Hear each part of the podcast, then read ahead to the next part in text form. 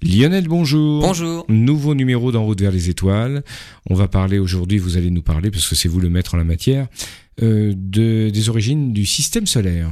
Voilà, et on va essayer de remonter en arrière dans le temps. Alors c'est une première émission, hein, il y en aura une deuxième. hein, Euh, ça Il y a tellement de choses à dire et en fait c'est comme une enquête policière. À partir d'indices, on va explorer, on va pouvoir déterminer plein de choses qui vont nous mener à peu près 5 milliards d'années en arrière vers les origines de notre système solaire et comment s'est-il formé et pourquoi et dans quelles conditions. Et on va se rendre compte que même en restant sur Terre finalement, on arrive à remonter dans le temps il y a 5 milliards d'années. Alors c'est quelque chose qu'on fait en général quand on observe, on a déjà dit, hein, plus on observe loin dans l'univers, plus on voit des choses qui se sont passées il y a longtemps. Mais en fait, ce sont d'autres objets. Là, c'est notre propre système solaire, on va remonter dans le temps. Et c'est pas en regardant à 5 milliards d'années-lumière qu'on verrait notre système solaire il y a 5 milliards d'années.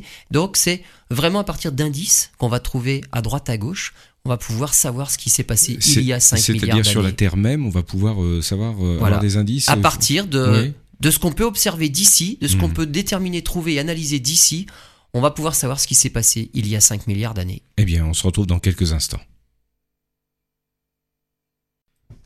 Alors Lionel, vous allez nous parler de l'origine du système solaire. euh, bah, en fouillant, si j'ai bien compris, autour de nous. Voilà, alors d'abord, bah évidemment, pour trouver les origines du système solaire, il faut déjà savoir ce qu'est le système solaire. Donc de quoi est-il composé?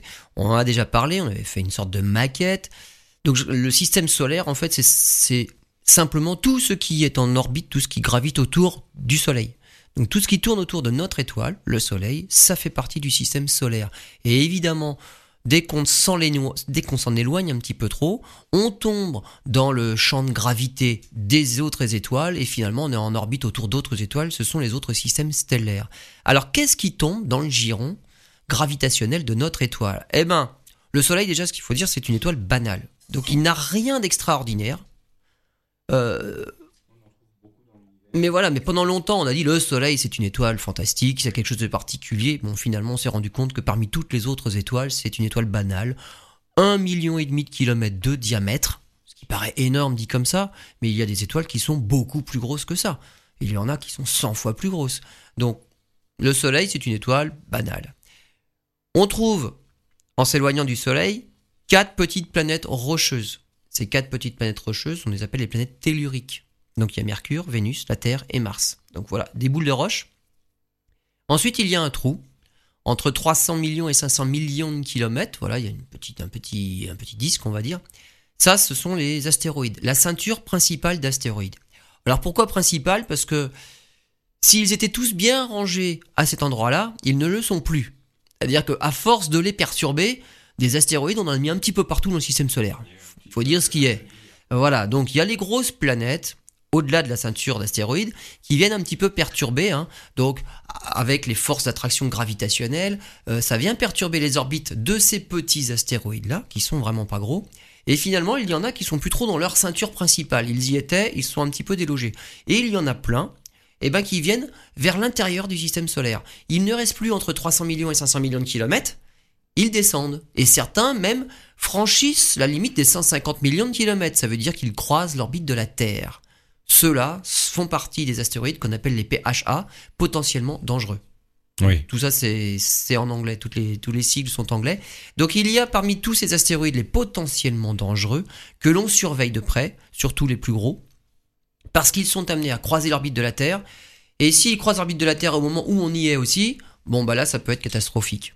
Mais alors, quel intérêt justement vous avez de nous en parler dans les origines de l'univers de système solaire pardon. Voilà. Ces astéroïdes-là sont restés à l'état de petits morceaux. Oui, oui, Ils ne se comprends. sont jamais agglutinés. Et donc là, il va falloir expliquer pourquoi, qu'est-ce qui s'est passé. Donc on commence à savoir ce qui s'est passé. Et comme ils ne se sont jamais agglutinés pour former une planète, finalement, ils ont gardé les traces de ce qu'était le système solaire à l'origine. Ils n'ont pas évolué. Quand on prend une planète comme la Terre, elle s'est formée à partir de petits morceaux qui se sont agglutinés, mais ces morceaux-là ont fini par faire une grosse planète, assez grosse, 13 000 km de diamètre, donc quand même une assez grosse planète, dans lesquelles les éléments les plus lourds se sont concentrés vers le centre de la planète. Et on a un noyau de fer, la graine, on appelle ça la graine, Ouais, ouais. au Oui, centre de la planète. C'est-à-dire que les matériaux originels dont, sur lesquels s'est formée la Terre ont évolué. et on trouve une concentration de métaux lourds au centre de la Terre, puis on a un manteau, donc on a une planète qui est différenciée, c'est-à-dire qu'il y a différentes couches bien différentes les unes les autres. Notre planète a évolué. Les astéroïdes sont trop petits. Ces morceaux de roche sont restés à l'état de morceaux, mais tels qu'ils étaient il y a 5 milliards d'années. Donc là, si on peut prélever des astéroïdes, on prélève la matière originelle. Mais ils sont peut-être encore un petit peu près du Soleil. Donc il faudrait aller un petit peu plus loin. Alors derrière les astéroïdes, on a quatre planètes géantes. Les planètes gazeuses. Alors il y a Jupiter, la plus grosse de toutes, hein, quand même 10 fois plus grosse que la Terre, 143 000 km de diamètre. Saturne, avec ses anneaux, magnifique à observer dans un télescope. Là, je vous invite franchement à, venir aux observations que proposent les différents clubs d'astronomie. Notamment le vôtre Notamment le nôtre. Albireo 78. Albireo 78, donc euh, on observe deux fois par mois euh, au nord de Rambouillet, à Poigny-la-Forêt. Vous pouvez venir, les observations sont ouvertes, sont gratuites à tout le monde. C'est deux fois, deux fois par mois le samedi soir. Évidemment, avec la météo, eh, on est obligé d'en annuler certaines. Mais en ce moment, Saturne est une planète visible printemps. Donc, c'est pas la peine de venir, la Saturne est inobservable. Au printemps, on voit Saturne avec ses anneaux, c'est un spectacle fantastique. Au-delà de Saturne, Uranus et Neptune. Donc voilà les quatre grosses planètes. Au-delà de Neptune, on trouve à nouveau un champ de débris, on va appeler ça comme ça. Des petits objets d'abord, pas si petits que ça, mais quand même plus petits que les planètes principales, notamment Pluton. Donc à partir de là, on a des objets au-delà de Neptune et transneptuniens Pluton, euh, Cérès, Makemake, Oméa. Ces cinq-là forment ce qu'on appelle les planètes naines. Oui. Alors dans les cinq, j'ai un petit peu triché, il y en a un des cinq qui est dans la ceinture principale des astéroïdes, c'est Cérès. Les quatre autres sont bien des objets transneptuniens, donc au-delà de Neptune. Donc ça, ça forme les, planètes naines. Donc ce sont des objets trop petits pour prendre l'appellation de planète. Mais ils sont quand même assez gros pour que ce soit des objets qui aient une catégorie particulière. Hein. Donc on en connaît cinq. Il y en a quelques autres encore qui frappent à la porte pour rentrer dans cette catégorie de planètes naines. Donc ce n'est qu'une histoire de temps. Et puis finalement une histoire après de puissance de télescope pour en découvrir encore d'autres. Parce que là, des planètes naines, on pense qu'il va y en avoir quand même pas mal. Au-delà encore, on a un disque de petits, de petits euh, blocs de roche hein, qu'on appelle la ceinture de Kuiper. Et au-delà de cette ceinture de Kuiper, on trouve le fameux nuage de Oort. Voilà. Donc là, c'est le réservoir de noyaux cométaires. Et ça, ça entoure tout le système solaire. Alors que jusque-là, on pouvait tout mettre pratiquement sur la table. Si on fait une maquette, tout est à plat. Donc tout se passe dans une tranche, le système solaire est à peu près plat. Là, si on veut représenter le nuage de Oort, il va bien falloir faire une sphère autour de tout ce disque qu'on vient de faire à plat sur la table. Comment on le sait? Bah Simplement, quand on observe les comètes arriver, elles viennent de n'importe quelle direction du ciel. Elles peuvent venir carrément plein pôle nord, euh, de, de, la verticale du système solaire, et elles repartent à la verticale, comme elles viennent euh, du plan des planètes. Donc on est entouré, on est dans un nuage en fait. On est dans un nuage. Et c'est ce nuage-là qui va assez loin, puisqu'il va jusqu'à deux années-lumière. Hein. Au-delà des deux années-lumière, finalement, ces morceaux-là seraient plus attirés par l'étoile voisine que par le Soleil. Donc finalement, ils basculeraient sur un autre système stellaire et quitterait le système solaire. Mais là, on va jusqu'à cette moitié-là. Et des, blocs comme ça, il y en a plein, plein, plein. On est incapable pour l'instant d'en voir un seul. On sait simplement que ça existe parce que quand on est suffisamment fort en maths, notamment, quand on observe une comète passer à côté du Soleil, il suffit de calculer ses éléments orbitaux, les paramètres orbitaux, et on arrive à savoir d'où elle vient. C'est-à-dire qu'en passant à une certaine distance du Soleil et en mesurant à quelle vitesse elle passe à cet endroit-là, on est capable de retracer toute son orbite jusqu'à l'autre bout. Eh ben l'autre bout, il est loin. Et l'autre bout, ça peut être presque à deux années-lumière du Soleil. C'est-à-dire l'autre bout de l'orbite, il vient bien du nuage de Oort. Et comme les comètes, elles ont n'importe quelle inclinaison quand elles arrivent près du Soleil, eh ben c'est deux années-lumière dans n'importe quelle direction autour de nous. Donc on sait qu'il y a un, un nuage d'objets qui entoure tout notre système solaire. Par contre, pour les voir, ce sera très difficile. La fameuse comète dont on parle en ce moment, c'est la comète Ison, elle ne fait que 4 km 8 de diamètre. Pluton, c'est 1000 km de diamètre. Pluton, elle est à 7 milliards de kilomètres. C'est une tête d'épingle. Voilà. Donc Pluton, 1000 km de diamètre à 7 milliards de kilomètres, c'est déjà tout petit. Il faut un télescope pour la voir. Mais là, on parle d'une comète qui ne fait que 5 km de diamètre et qui vient d'encore bien plus loin. Je ne parle pas de 7 milliards, je parle de 20 000 milliards. Donc ce sont des objets qui sont mais largement hors de portée des télescopes. Mmh. Le télescope spatial Hubble, qui quand même est l'œil le plus acéré qu'on ait dans l'espace, il lui manquerait un facteur 1 à 10 milliards pour pouvoir voir ces objets-là. Donc il est très très loin de pouvoir les mettre en évidence. Mais par contre, on sait qu'ils existent, forcément. Ces Mm. comètes-là qu'on voit arriver régulièrement, on sait d'où elles viennent simplement par le calcul. Mais sur place là-bas, une comète, surtout à cette distance-là, c'est un astre mort, un petit noyau. Et bah finalement, on peut pas, on peut pas la voir, elle ne brille pas. Tout ça pour dire, donc voilà un peu tout notre système solaire, et on va expliquer bah, comment ça s'est formé et pourquoi. La petite sonde Voyager 1 dont on a parlé il y a quelque temps aussi, certains disaient, euh, ça y est, elle est sortie du système solaire.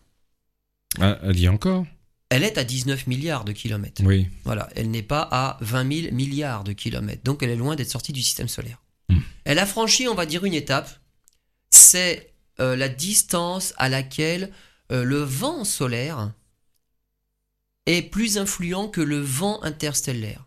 C'est-à-dire que dans notre galaxie, il y a des particules qui circulent. Le Soleil émet des particules, donc à partir du centre du système solaire, le Soleil émet des particules pour, dans toutes les directions. Et ces particules-là interagissent avec les particules qui viennent des autres étoiles et puis finalement du reste de la galaxie et de l'univers. Et elles se rencontrent à une certaine distance. En deçà de cette distance-là, c'est le Soleil qui gagne. Donc on est dans la bulle créée par le Soleil. Au-delà, ce sont les autres. Et c'est cette bulle-là qui est à peu près aux alentours des 19 milliards de kilomètres. Donc plus loin encore, on va trouver, je dis le fameux nuage de Oort, qui est bien en orbite autour du Soleil, mais qui lui n'est plus protégé par cette bulle qu'on appelle l'héliopause. Alors, il y a la frontière, c'est l'héliogène. Hmm. Donc, la sonde Voyager 1 est à la limite de cette frontière-là, mais elle est bien évidemment toujours influencée par le champ gravitationnel du Soleil. Donc, en kilométrage, elle est très très loin d'avoir quitté le système solaire. C'est pas de mal avec, elle rencontrera une planète habitée. hein. Voilà en plus. En Ouais. plus, il aurait fallu autre- peut-être ou un déjà autre- ou viser, euh, viser une planète. Ou en tout, en tout cas, notre système solaire. Voilà. euh, oui. Donc tous les indices qu'on va essayer d'analyser dans la, dans la prochaine partie, c'est pour expliquer en fait comment tout ça, ça s'est formé, comment ça s'est arrangé pour en arriver là où on en est. Et il faut bien dire que parmi tous les systèmes stellaires, donc les exoplanètes qu'on découvre maintenant, eh bien ça nous aide. Parce que jusque-là, jusqu'en 1995, d- année où on a découvert la première exoplanète, le système solaire, c'était le seul qu'on avait euh, comme exemple, euh, eh bien, on a fondé toutes nos théories pour expliquer comment ça se formait. Hmm. Mais finalement, tout était un petit peu biaisé. On s'arrangeait pour que ça colle avec la réalité. Et quand on a commencé à découvrir les autres systèmes planétaires, on s'est rendu compte que ça ne marchait pas du tout. On a découvert des choses complètement bizarres et des choses qui étaient même en contradiction avec notre propre simulation pour arriver au système solaire.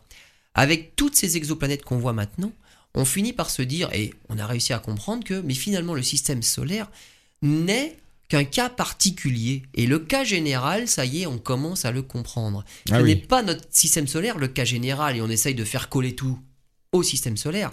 C'est l'inverse. Il y a bien un cas général et suivant les évolutions possibles, il y a quelques cas particuliers. Notre système solaire n'est qu'un cas particulier d'évolution possible, mais c'est pas du tout un cas général. Et donc, il y a des choses tout à fait bizarres que l'on observe qui ne se sont pas passées chez nous, mais qui auraient pu. Donc, tant mieux pour nous dans certains cas. Et le fait d'observer aussi les autres systèmes planétaires à différents stades d'évolution de la vie de leur étoile, eh ben c'est comme si on regardait le système solaire à différents, à différents moments de sa vie Ouais, aussi. différentes étapes, oui. Donc, notre système solaire, on le voit tel qu'il est maintenant, on peut pas remonter dans le temps. Mais si on observe des planètes en formation, par exemple, on peut se dire qu'autour du Soleil, il s'était passé ça il y a quelques milliards d'années aussi. Très bien, on voit la suite, et justement, euh, maintenant que vous avez planté le décor, on voit la suite dans quelques instants. Alors Lionel, euh, vous nous avez planté le décor il y a quelques instants, nous expliquant où on va aller chercher grosso modo ces indices. Certes, euh, dans les comètes, donc les astéroïdes, mais également, j'imagine, sur Terre. Sur Terre même, il y a des indices qui nous permettent de, malgré les modifications qu'il y a eu, les transformations au cours des milliards d'années de la planète Terre, euh, on a quand même le moyen de savoir ce qui, se- ce qui se passait au début. Exactement. Alors, premiers indices. Par exemple, la présence de fer, de nickel, d'uranium. En fait, tous ces métaux, tous ces métaux, toutes les mines qu'on exploite là, d'où viennent ces atomes? D'où ça vient? Ceux qui ont écouté les précédentes émissions le savent. Hein. commence à savoir. Il hein, commence à savoir. sûr. Mais on va le répéter, on va D'où ça vient? Oui. Ces éléments-là sont fabriqués dans les étoiles. Hmm. On appelle ça la nucléosynthèse stellaire, c'est-à-dire la fabrication de, nu- de noyaux, les nucléus. Donc la nucléosynthèse stellaire, c'est fabrication de tous les éléments. Les physiciens, ceux qui font, même les lycéens savent, hein, le Oui. tableau périodique des éléments. Ces éléments-là, d'où viennent-ils? Des étoiles. Le problème, c'est que le Soleil n'en est pas encore là. Ça veut dire qu'ils étaient là avant. Hmm. Et donc il va falloir trouver l'explication, mais d'où ça vient? Comment on fabrique ces éléments-là? Les premiers éléments, les primordiaux, les éléments primordiaux du système, du système solaire, même de l'univers, sont les éléments très légers. C'est l'hydrogène et l'hélium. Un petit peu de lithium. À partir de là, on parle d'éléments lourds. Tout ce qui est plus lourd que ça, c'est des éléments lourds. Et ce sont les étoiles qui les fabriquent. Le Soleil, actuellement, dans sa vie, dans son fonctionnement de tous les jours, il transforme de l'hydrogène en hélium. Voilà, tous les autres, ça Il n'existe ne pas fait encore. que ça. C'est une petite planète, euh, petite étoile, pardon. Étoile, oui. Petite étoile, donc qui fabrique l'hélium pour l'instant. Lorsque les réserves d'hydrogène se seront épuisées, qu'il aura fini de fabriquer de l'hélium, il ne pourra plus en faire plus. Finalement, la, la structure interne du Soleil va un petit peu évoluer et il va se réchauffer. Il va se condenser, se réchauffer et atteindre une température suffisante pour transformer de l'hélium en autre chose. Et on va faire comme ça différents éléments. Et le soleil, couche par couche, ça va être comme un oignon, avec les plures de l'oignon. Dans chaque couche, il y aura des éléments différents. Mais le soleil est une petite étoile, et sa petite taille ne lui permettra pas de dépasser un certain stade dans le tableau périodique des éléments. Il, ne va faire que quelques éléments. Mais je répète, il n'en est pas encore là. Là, aujourd'hui, on sait depuis, on va dire en gros une cinquantaine d'années, que ce sont les réactions nucléaires, de fusion nucléaire, qui font que le Soleil chauffe, que le Soleil rayonne de l'énergie. Ça vient de là. Hmm. Ça, on l'a, on l'a appris et évidemment, on l'a modélisé, on l'a simulé et on a fini par fabriquer. On fait des bombes atomiques. Mm. C'est quand on a compris comment le Soleil fonctionnait qu'on a réussi à faire des bombes atomiques. On fait pareil finalement. Pour La revenir à un à aspect hydrogène, c'est le Soleil. pour en revenir à un aspect plus positif, donc vous êtes en train de nous expliquer à nouveau que si nous existons, s'il y a toutes ces mines sur Terre, c'est parce qu'il y a eu auparavant une étoile qui est morte et qui a ensemencé une pouponnière. Mais voilà, exactement. Donc ces éléments-là, ils étaient là lorsque la Terre s'est formée, puisque le Soleil n'en a pas produit encore un seul. Oui, il n'en est pas là. Hmm. Il est au milieu, on va dire, de sa vie. Ça fait 5 milliards d'années qu'il transforme de l'hydrogène en hélium. Il en a encore, avec les calculs de réserve, 5 milliards d'années à le faire. Donc la vie principale d'une étoile, c'est la transformation de l'hydrogène en hélium. Et lorsqu'une étoile en est, à, ce moment-là, on dit qu'elle est sur la séquence principale. C'est 95% de sa vie, c'est la transformation de l'hydrogène en hélium. Et pour une étoile petite comme le Soleil, ça, ça dure 10 milliards d'années. Pour une étoile encore plus petite que le Soleil, ça peut durer 20, 50, 100 milliards d'années.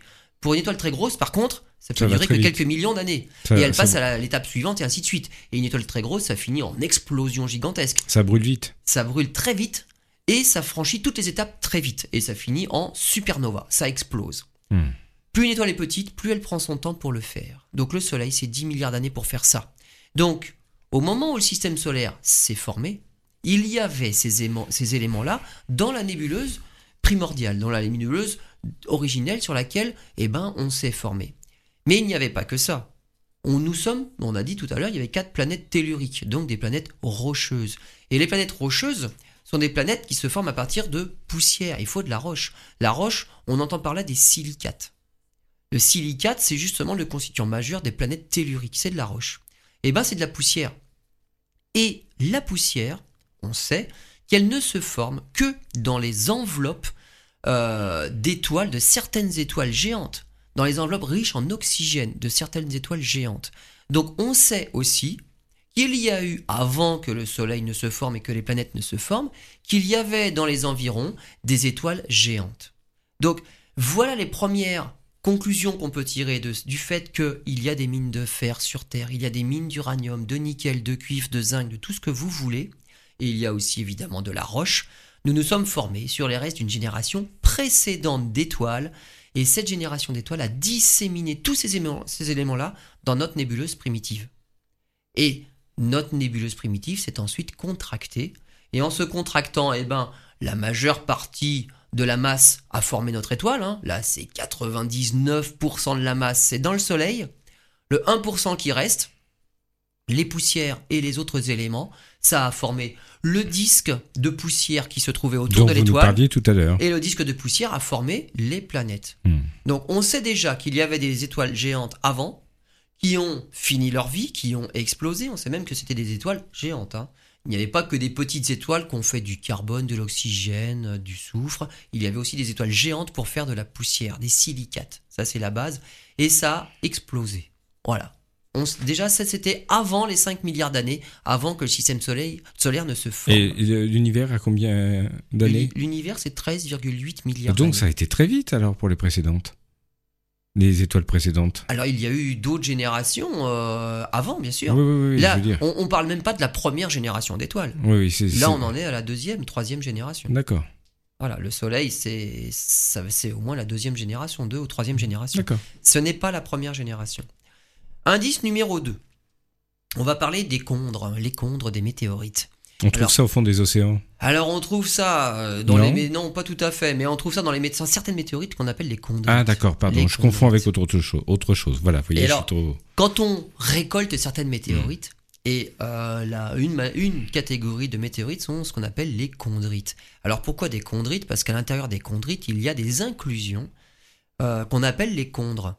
Et lorsqu'on analyse les chondres, qu'on essaie de déterminer leur composition et qu'on essaie de déterminer leur, âge surtout, on remonte à 4 milliards 566 millions d'années. C'est précis, hein C'est très et précis. hein. Même la précision, c'est 2 millions d'années près, hein, pas plus que ça. hein. Ouais. Donc on est très précis et on sait que les condres donc se sont formés, mais au tout début du système solaire.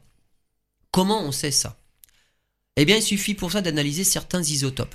Les isotopes, c'est les cousins de certains atomes. hein. On reparle par exemple de l'aluminium. L'aluminium, il a plusieurs cousins. Le carbone, par exemple. Carbone, on connaît, nous. Alors, le carbone le plus répandu partout, c'est le carbone 12. Hmm. Carbone 12, c'est dans le noyau, il y a des protons et des neutrons. Et en tout, ça fait 12 éléments dans le noyau. Mais il a d'autres. Il a d'autres cousins, le carbone. Il y a le carbone 13. Il a un neutron de plus.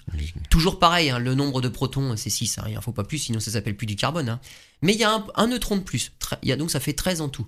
Et il y a aussi un autre qu'on connaît bien, c'est le carbone 14. Oui, voilà. C'est celui-là. Alors, plus il y a de neutrons, plus c'est un élément instable.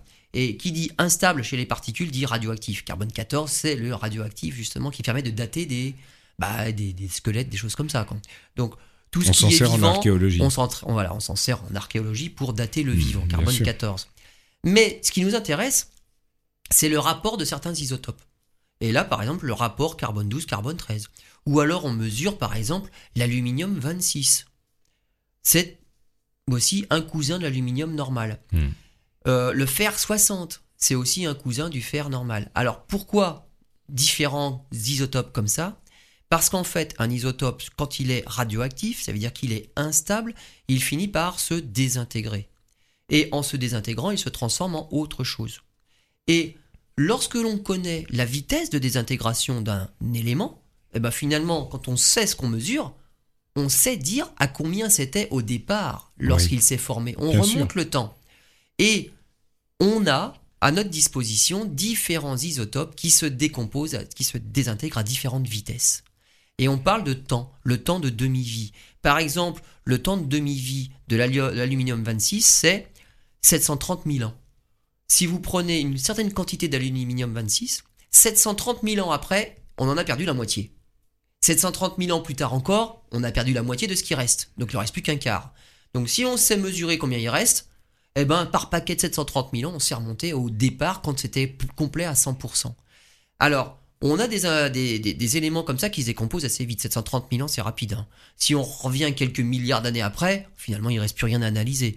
Donc c'est un élément pour lequel on ne peut pas remonter très loin dans le temps parce qu'il se décompose vite, mais pour lequel, si on nous reste quelque chose, on a une très grande précision parce que c'est presque à 730 000 ans près. Donc Oui. là, c'est très précis, mais on peut pas aller très loin. Donc on peut en prendre d'autres. Le fer dont je parlais tout à l'heure, lui, sa période de demi-vie, donc il perd la moitié en 2 620 000 ans. Donc là, on peut remonter beaucoup plus loin. Il ne faut que, on va dire, un peu moins de 3 millions d'années pour en perdre la moitié. 3 millions d'années encore, il leur perd encore une moitié. Donc finalement, il se désintègre beaucoup moins vite. Donc on peut remonter plus loin avec ça. Donc voilà des éléments qui nous permettent de dater les choses précisément, ces éléments-là. Le rapport d'isotope, donc je parlais du carbone 12, carbone 13. Sur Terre, par exemple, il est constant. Partout, quand on analyse quelque chose sur Terre, ce rapport carbone 12, carbone 13 est le même. Eh bien, dans les météorites, quand on arrive à récupérer des météorites et analyser le, le taux carbone 12, carbone 13, on se rend compte que eh ben, le taux est complètement différent. Ce rapport n'est pas celui que l'on observe sur Terre. Oui. Ça veut dire que c'est un élément qui vient d'ailleurs. Et même, ça vient ailleurs que dans le système solaire. Donc c'est encore mieux que ça. Parce que tous les éléments du système solaire ont le même rapport carbone 12, carbone 13. Mais lorsque les condres se sont formés, il y a 4 milliards 566 millions d'années, eh ben il venait d'autre chose. Et ce rapport-là n'est pas le même que ce qu'on trouve sur Terre. Ça veut dire que là, il y avait des éléments qui viennent d'ailleurs. On va encore remonter sur eh ben, une génération précédente d'étoiles. Le beryllium, quand on regarde aussi du beryllium 13 et le beryllium 10, on se rend compte que là, par contre, le beryllium, ça vient des supernovas. Il y a eu une supernova dans le proche voisinage du Soleil qui a explosé avant la formation du système solaire. Pas pendant, mais Ah, C'était avant. pas les mêmes Il y a étoiles. eu une Oui, d'accord. supernova. Donc on sait maintenant, en conclusion, il y a entre 8 et 10 milliards d'années, il y avait un amas d'étoiles, donc un groupe d'étoiles. Un amas, c'est un groupe d'étoiles qui se sont formées toutes en même temps. Elles étaient à peu près entre 2 et 3 fois plus massives que le Soleil. D'où viennent ces étoiles-là? Eh bien de la collision entre notre galaxie et une de ces galaxies satellites. On le sait parce qu'on en observe encore les traces. Autour de notre galaxie, on en voit des galaxies satellites, il y en a plusieurs. Eh bien ça vient de cette collision-là. Et on sait même entre qui? Entre notre galaxie et le grand nuage de Magellan. Parce que la composition de ce qu'on voit maintenant, c'est une signature, on va dire, conjointe entre ce qu'on trouve dans notre galaxie et dans, notre galaxie satellite, le nuage de Magellan. Donc il y a une composition mixte, un peu des deux. Donc on sait que c'est les deux là qui se sont rentrés dedans. Et donc c'est de ça, 2 milliards à 3 milliards d'années plus tard, justement, que ces étoiles-là, arrivées en fin de vie, ont explosé. Elles ont expulsé de grandes quantités de poussière et de gaz pendant 200 millions d'années. Et une supernova a explosé. Et c'est de là qu'on voit que l'onde de choc a été polluée par le fer 60 dont on a parlé tout à l'heure. Et c'est cette explosion-là qui a créé une onde de choc qui a fait que notre nuage déjà a été ensemencé en tout un tas d'éléments. Et cette onde de choc a mis notre nuage en contraction. Et là, le, le Soleil a commencé à se former. Donc des conditions très particulières pour qu'arrive notre Soleil, notre système solaire. Absolument. Et, c'est un cas on particulier sait dire en vous- cascade tout ce qui s'est passé avant pour que tout ça arrive et se déclenche dans cet ordre bien précis. Bon, on se retrouve d'ici quelques minutes parce qu'il va falloir voir si, si effectivement ça s'est passé de la même façon euh, sur les, avec les exoplanètes et les systèmes solaires qu'on a découverts. Bien évidemment. À tout de suite. Lionel, il y a quelques instants, vous nous expliquez que l'existence et la naissance de notre système solaire est la conjonction de plusieurs événements, de plusieurs euh, phénomènes, supernovas, euh, étoiles géantes, euh, qui ont fait que notre système solaire s'est créé et a été ensemencé a permis le développement des planètes, du Soleil, mais aussi de la vie. Voilà, alors le fait que ça se contracte, ça, ça a permis de la formation du Soleil, puis par la suite des planètes. Mais ça ne suffit pas parce qu'on n'aurait pas eu tous les éléments qu'on a sur Terre.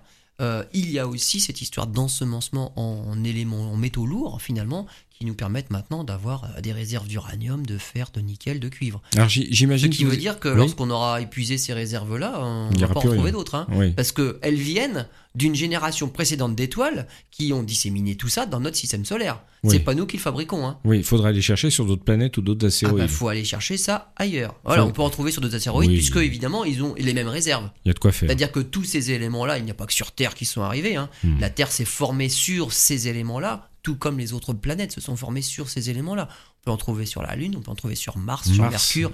Voilà, on peut en trouver partout, puisque on s'est tous formés sur ce même, on va dire, terreau de départ.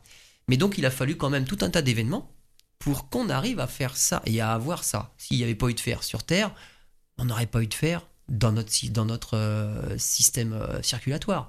Le fer qu'on a dans nos globules rouges, ça nous sert à capturer l'oxygène. Si on n'avait pas eu de fer, on n'aurait pas de vie telle qu'on la connaît. Donc le fer est important même pour nous. Oui. Donc sans fer, pas de vie possible, en tout cas, pas comme on la connaît. Pas comme on la connaît. Sans oxygène, et l'oxygène c'est aussi un élément qui existe par d'autres étoiles, quoi qu'il existe aussi de manière biologique, hein, puisque là il y a des, quand même des, des, des, des êtres, des organismes vivants qui ont fabriqué l'oxygène. Sans, oxygène, sans oxygène on ne serait pas là non plus. Pas de vie Donc on a les connaît. briques de la vie du départ, le carbone, Oui. l'hydrogène, l'oxygène, l'azote. Donc les premières vies, les premières briques de vie, là euh, on les a pas inventées, il fallait qu'elles existent.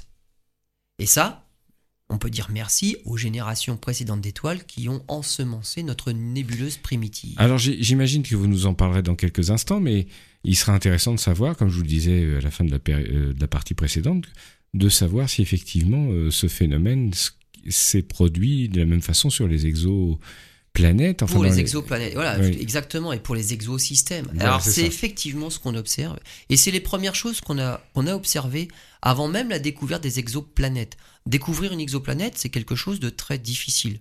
C'est vraiment un challenge, et il a fallu que la technologie évolue un peu. Mais même avant d'avoir découvert des exoplanètes, on avait découvert ce qu'on appelle maintenant, on va dire, un, des disques protoplanétaires. C'est-à-dire un moment dans l'évolution et dans la formation d'un système planétaire avant que les planètes ne se forment. Où autour de l'étoile centrale, C'est-à-dire il n'y a encore que des poussières. Le Hmm. disque protoplanétaire, c'est plein de poussières et quelques morceaux de planètes en formation. Hmm. Dans notre système solaire, nous, il n'y a plus de poussière à ce point-là autour du Soleil. Les planètes se sont formées et elles ont fait le ménage sur leur orbite. Il reste pas grand-chose. Il reste les planètes, c'est-à-dire pas grand-chose, les astéroïdes, mais finalement ils sont euh, confinés, on va dire, dans la ceinture principale, mais il n'y a plus de poussière comme il y avait à l'origine, puisque on les a récupérés pour former ce qu'on appelle des planètes. Donc la poussière a été ramassée, elle s'est agglutinée et a formé des grosses planètes.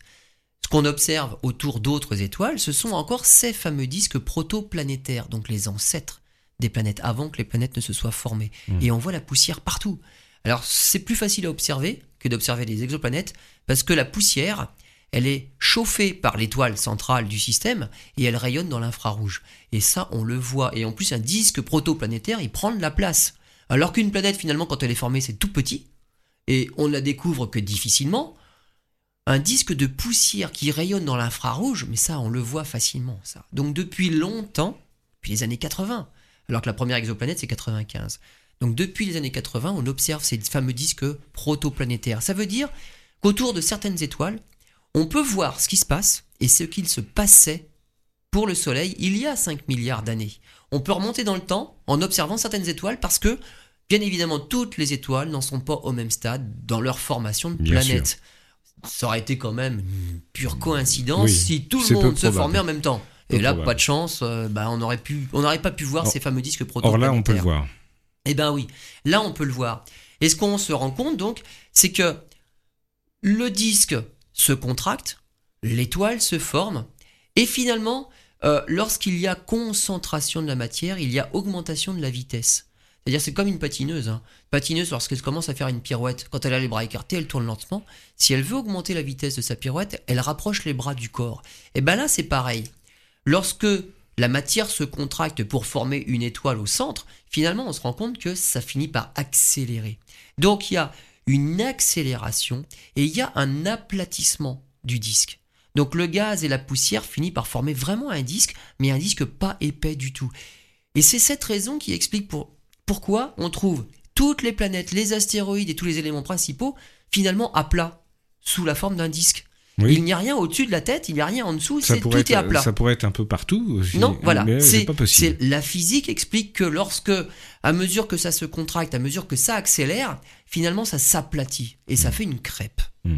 Donc ce disque protoplanétaire là, ce disque de poussière, c'est pas une sphère de poussière, c'est toujours un disque de poussière. Au-delà, au fin fond de ce système-là, où la vitesse n'a pas suffisamment accéléré pour tout aplatir, ça reste un nuage. Et c'est ça notre nuage de Oort-nous. Et c'est ce qu'on espère un jour pouvoir peut-être observer aussi autour des autres étoiles. Ce fameux nuage de noyau On n'en est communautaire pas qui lui encore. forme une sphère. Oui, on n'a pas encore observé. On n'en est pas encore là. Oui. Donc, voilà de- comment on forme finalement cette, euh, ce disque de, de, de planète. Ça s'aplatit avec l'augmentation de la, euh, de, de la vitesse angulaire. Alors, notre disque protoplanétaire, on estime qu'il avait une masse entre 1 centième et un dixième de la masse du Soleil. 99% de ce disque, c'est du gaz. Mhm. Et 1%, c'est de la poussière. Et c'est de la poussière qui ne dépassait même pas une fraction de micron en rayon. C'est vraiment de la poussière très fine. C'était ça, voilà. Des analyses montrent que la formation, c'était forcément ça. Ça, s'est tenu à peu, quoi. Enfin, Voilà, voilà, exactement. Ça s'est tenu à pas grand-chose.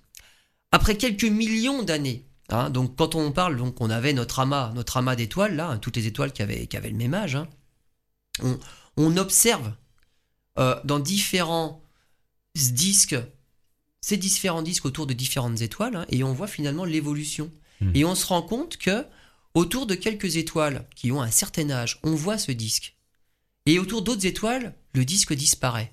Et l'idée, c'est, mais à quelle vitesse En combien de temps le disque disparaît finalement? Pour former bah, des choses d'un petit peu plus grosses que des poussières de quelques microns. Pour former des grumeaux, pour illustrer. Exactement. Et on se rend compte que c'est très rapide. Quelques millions d'années simplement, la moitié des jeunes étoiles qu'on observe hein, ont perdu leur disque protoplanétaire. On s'est rendu compte que finalement, la- le processus de formation de planètes, c'est quelque chose de très rapide. Ça, c'est quelque chose qu'on ignorait.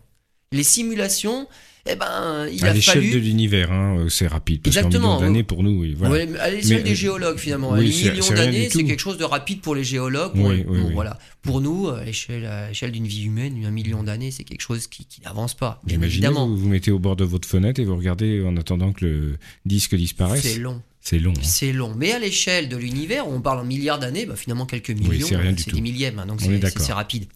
Et il a fallu bien évidemment adapter notre formation, nos simulations de formation du système solaire à quelque chose qui fait qu'on passe de corps de microns à des corps de la taille du mètre, hein, des corps métriques, en un million d'années. Là, il a fallu qu'on adapte notre, Mhm. notre simulation. Donc, on arrive à ce qu'on appelle des planétésimaux. Les planétésimaux, c'est de l'ordre de noyaux cométaires, quelques kilomètres. Voilà. Et là, on a justement des problèmes théoriques pour franchir la barre du mètre. Euh, on n'avait pas encore l'existence. ah, Si on si on n'avait pas encore l'existence, euh, on va dire la, la réalité de l'existence des planètes, on les voit les planètes, on sait qu'elles existent. Hmm. Nos simulations montrent que les planètes n'arrivent pas à se former. Donc là, on avait des problèmes théoriques quand même. hein. C'est-à-dire qu'il se passait, il y avait un problème pour dépasser la taille du mètre. Donc les, poussières de quelques microns arrivaient à s'agglutiner pour faire des blocs de plus en plus gros. Quand ça atteignait le mètre, après il y avait un problème pour continuer à agglutiner la poussière pour franchir ça. Alors heureusement bah, qu'on a des arguments euh, observationnels pour montrer que les planètes, ça existe dans le système solaire. Déjà, on en a 8, et puis maintenant, on en a plus de 1000 autour. Et donc, c'est pareil, il a fallu plancher.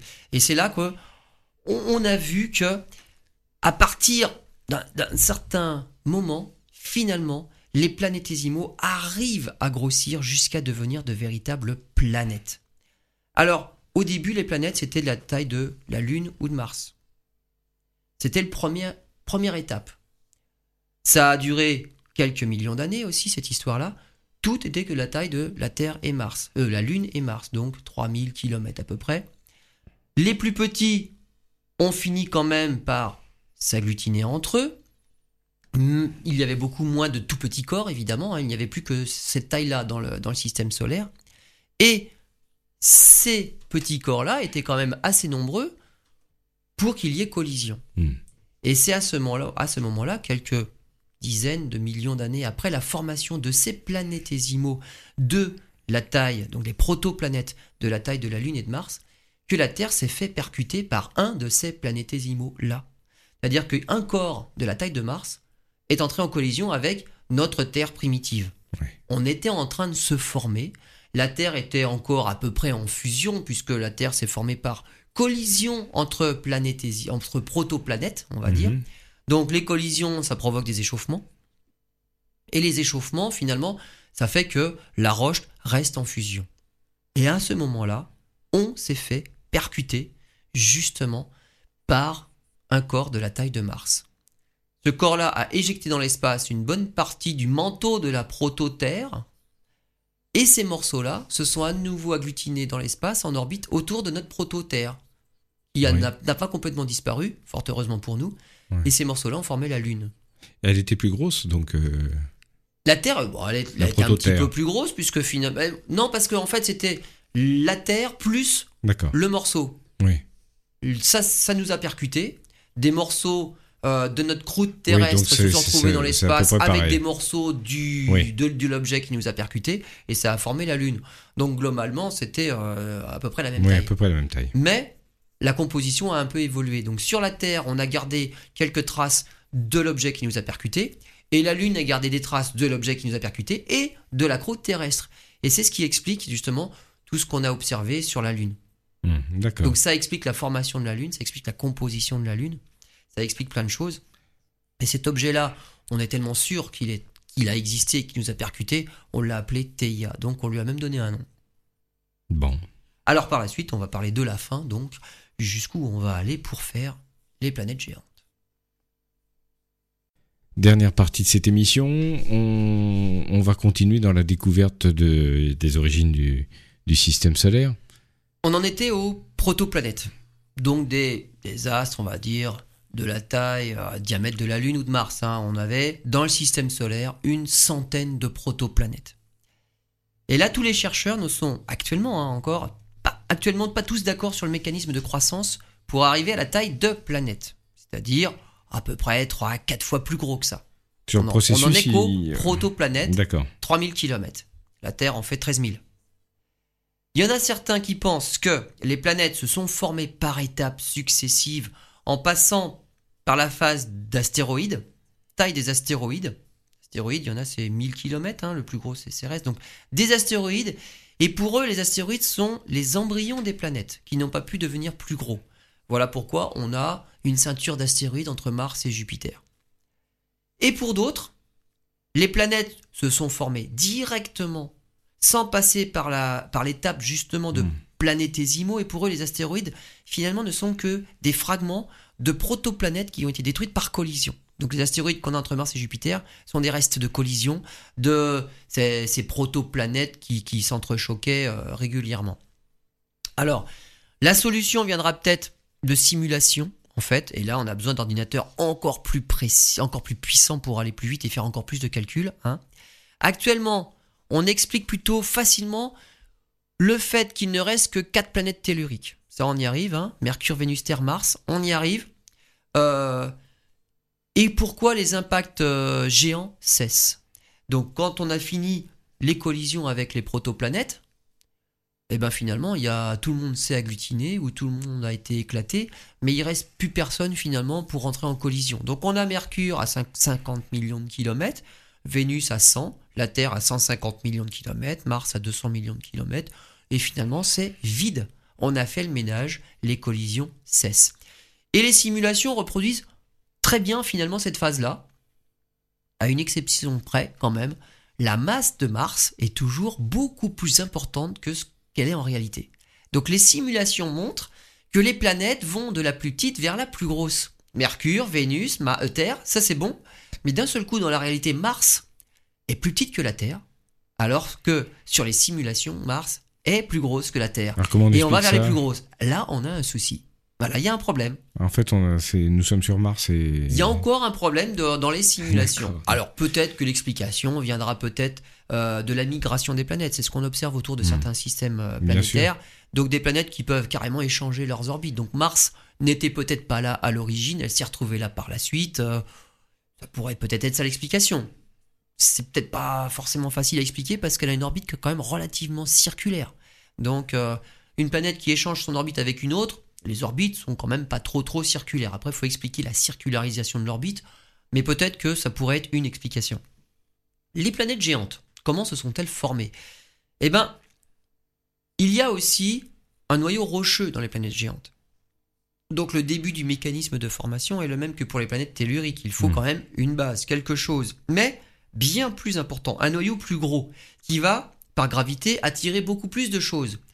Et en plus, à l'endroit où se forment les planètes géantes, il y a beaucoup plus de choses. Parce que lorsque le Soleil a commencé ses réactions de fusion thermonucléaire, il s'est mis à rayonner. Et le rayonnement, le rayonnement a chassé le gaz. Il n'y avait plus de gaz dans la partie interne du système solaire. Le gaz s'est retrouvé dans la partie externe du système solaire. Et donc, ce gaz, qui n'existait plus à l'intérieur, a été soufflé vers l'extérieur. Et donc, là où les planètes géantes se, trouvaient, finalement, et leur noyau était suffisamment important pour retenir ces particules de gaz qui sont très volatiles. J'entends par volatiles, sont très rapides. Il faut une forte force de gravité pour retenir le gaz. Et donc, c'était le cas. Et donc, le gaz a fini par entourer ces gros noyaux rocheux sur ces corps qui étaient au-delà de l'orbite de Mars. Et ça a formé des planètes géantes. Alors là encore, euh, on sait à peu près euh, estimer la, masse. Hein. On pense qu'il faut un cœur central solide de l'ordre de 10 masses terrestres. Donc le cœur de Jupiter, de Saturne et tout ça, c'est de l'ordre de 10 masses terrestres. C'est déjà des grosses planètes assez lourdes. Et grâce à ça, une telle masse, la gravitation peut être suffisante pour retenir le gaz. Hmm. Si c'était plus petit que ça, le gaz n'aurait pas été retenu, il se serait échappé, il n'aurait pas été retenu autour des planètes. Ça n'aurait pas fait des planètes gazeuses comme on connaît maintenant. En quelques millions d'années seulement, hein, le cœur il s'entoure d'une couche de gaz. Et si le gaz du disque disparaît à ce moment-là, eh ben évidemment, la planète cesse de grossir. Il n'y a plus de gaz. Et c'est là, finalement, qu'on explique la formation d'Uranus et Neptune. Parce que ce sont des planètes gazeuses, qu'on met dans la catégorie de géantes, mais Uranus et Neptune sont quand même deux fois plus petites que Saturne. Presque trois fois plus petites que Jupiter. Il restait plus grand chose. Ben voilà, c'est pas pareil. Et par contre, si la masse de l'enveloppe dépasse euh, une certaine euh, limite, on va dire, là, ça s'effondre encore plus et ça fait vraiment des grosses planètes gazeuses. Et donc là, on a réussi à expliquer eh ben, la phase de je continue à croître et ça fait une planète super géante, on va dire. Là, c'est Jupiter avec une énorme enveloppe gazeuse. Saturne qui s'est formé comme Jupiter, qui est à peine plus petite. Hein. Jupiter, c'est 143 000 km, Saturne, c'est 120 000. Et Saturne paraît même plus grosse au télescope parce qu'elle a son système d'anneaux qui double finalement sa taille. Et puis bien plus loin, on a Uranus et Neptune qui sont même presque trois fois plus petites que ces deux géantes-là. Mais ce sont des planètes gazeuses quand même, mais qui sont, sont formées avec des noyaux un tout petit peu plus petits, à un moment où finalement le gaz avait peut-être été récupéré par les deux grosses et soufflé plus loin, et il n'y avait plus assez de gaz pour les faire grossir encore hmm, plus. Donc elles sont moins géantes que les deux géantes. Mais ce sont des planètes gazeuses quand même, avec un cœur très dense. On pense qu'il y a du carbone, mais carrément solide, carbone liquide et carbone solide dans le cœur d'Uranus. Alors le carbone solide sous forte pression, ça s'appelle du diamant. Et donc certains ont émis l'idée que le cœur d'Uranus, c'est du un océan de carbone liquide sur lequel il y aurait circulerait des icebergs de diamants, du carbone solide. Ça ferait baisser les cours, c'est aucun intérêt. Oui, et puis de toute façon, ça doit pas être évident d'aller le récupérer, c'est bien au-delà des capacités technologiques. Donc, voilà où on en est dans nos simulations, dans nos explications, et on sait même encore mieux que ça, c'est lorsqu'on a vu les premières exoplanètes, des planètes de la taille de 2, 3, 10 fois Jupiter, très proches d'une étoile. Là, dans notre scénario, on se dit, mais non, une planète géante, ça se forme loin de son étoile. Comment une planète géante peut être si proche de son étoile? Si proche même qu'elle tournerait simplement en quelques jours. Hmm. Eh ben, on, on a vu, on a appris, on a fait évoluer les choses et on sait qu'une planète peut migrer. En fait, les planètes se perturbent les unes les autres et les, perturbations provoquent des changements d'orbite. Donc une planète qui peut se former là où s'est formé Jupiter, elle peut se rapprocher de son étoile et finir, finalement très proche de son étoile. Hmm. Et dans ce jeu-là, évidemment, tout, peut se passer. Des planètes peuvent être éjectées d'un système. Euh, des planètes peuvent entrer en collision les unes avec les autres. Euh, et donc c'est pour ça qu'on observe tant de systèmes planétaires différents, et le nôtre finalement n'est qu'un exemplaire. Un exemplaire particulier, avec quatre planètes telluriques qui n'ont pas été perturbées parce que Jupiter a cessé sa migration vers le, vers le Soleil. Elle s'est arrêtée à 600 millions de kilomètres et elle a cessé sa migration. Tant mieux pour nous. Il y en a d'autres qui sont venus de là où était Jupiter et qui sont allés même en deçà de l'orbite de Mercure. Si Jupiter avait fait ça, on serait pas là pour en parler. Eh ben écoutez, voilà une bonne philosophie pour terminer cette émission. Merci Lionel, on se retrouve pour, pour un prochain numéro d'En route vers les étoiles.